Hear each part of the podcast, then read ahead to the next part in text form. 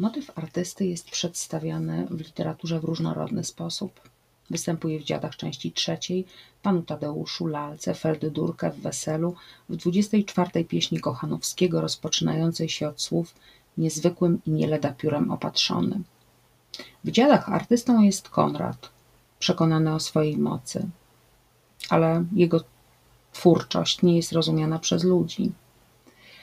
Z postawą Konrada łączy się motyw lotu. Na tych metaforycznych skrzydłach unosi się nad światem, by dojść do Boga. W pieśni Kochanowskiego podmiot liryczny poeta także podkreśla swoją niezwykłość. Mówi nie umrę, nawiązując do non omnis moriar Horacego. W lalce mamy dwóch artystów. To Rossi i Molinari. Ale są to artyści marni, a ten drugi okazuje się na dodatek oszustem. W Ferdydurkę artystą jest bohater-narrator borykający się z problemami twórczyni Józio. W Weselu mamy kilku artystów. To poeta i pan młody. Oni są poetami. Gospodarz i nos malarzami. Podobnie jak w większości wymienionych utworów, artysta w weselu jest kimś niezwykłym. Poeta na przykład marzy o napisaniu wielkiego dramatu, o wielkich uczuciach, o rycerzu, historii, która łączyłaby smutek z radością. A wszystko bajka wierutna, wyraźnie się w oczy wciska, zbroją świeci, zbroją łyska, postać dawna, coraz bliska, dawny rycerz w pełnej zbroi, co niczego się nie lęka, chyba widma zbroni swo zbrodni swojej, a serce mu z bolów pęka, a on z takim sercem w zbroi zaklęty u źródła stoi i do mętów studni patrzy i przegląda się we studni a gdy wody czerpnie ręką, to mu woda się zabrudni, a pragnienie zdroju męką, więc mętów czerpa ze studni, u źródła jakby zaklęty, taki jakiś polski święty. Gospodarz uświadamia poecie, że owszem, te historie są może i piękne, ale niestety nie są zrozumiałe dla większości.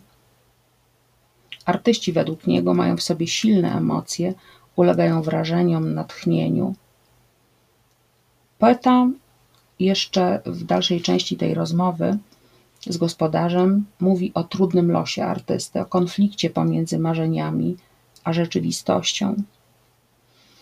Duch się w każdym poniewiera, że czasami duch dech zapiera, tak by gdzieś het gnało, gnało, tak by nam się serce śmiało do ogromnych, wielkich rzeczy, a tu pospolitość skrzeczy, a tu pospolitość tłoczy, włazi w usta, uszy, oczy.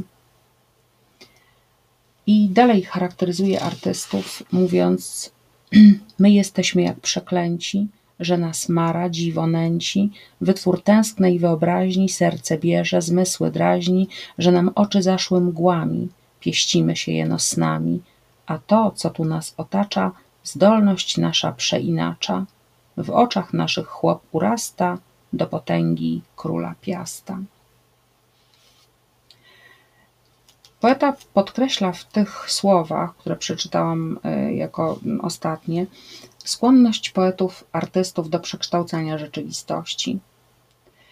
I e, tutaj oczywiście mówi o tym przekształcaniu, ale gospodarz potwierdza, że rzeczywiście chłop ma coś z piasta. Gospodarz wie, bo mieszka od 10 lat e, na wsi i podziwia godność, wzięcie rozwagę, pojęcie, wymienia te wszystkie cechy, które obserwuje, gdy patrzy na pracujących chłopów.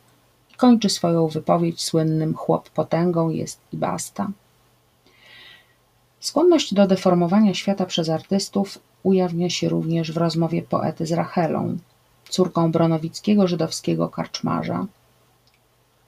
Oboje ulegają emocjom, i w ich wyobraźni podczas e, no, takiej poetyckiej bardzo rozmowy chochoł ze słomy okrywający róże jest traktowany jako weselny gość, którego chce Rachela zaprosić na wesele.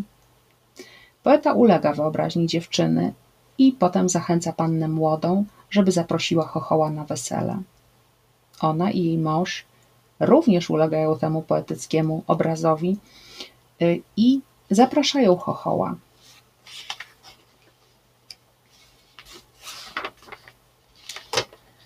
Panna młoda jest ciekawa. Czy on nos tys posłucha? Bo to głucha psia jucha. Pan młody, sprowadź jeszcze kogo chcesz. Ciesz się z nami, ciesz godami. I chochoł zjawia się na weselu, bo w literaturze wszystko jest możliwe.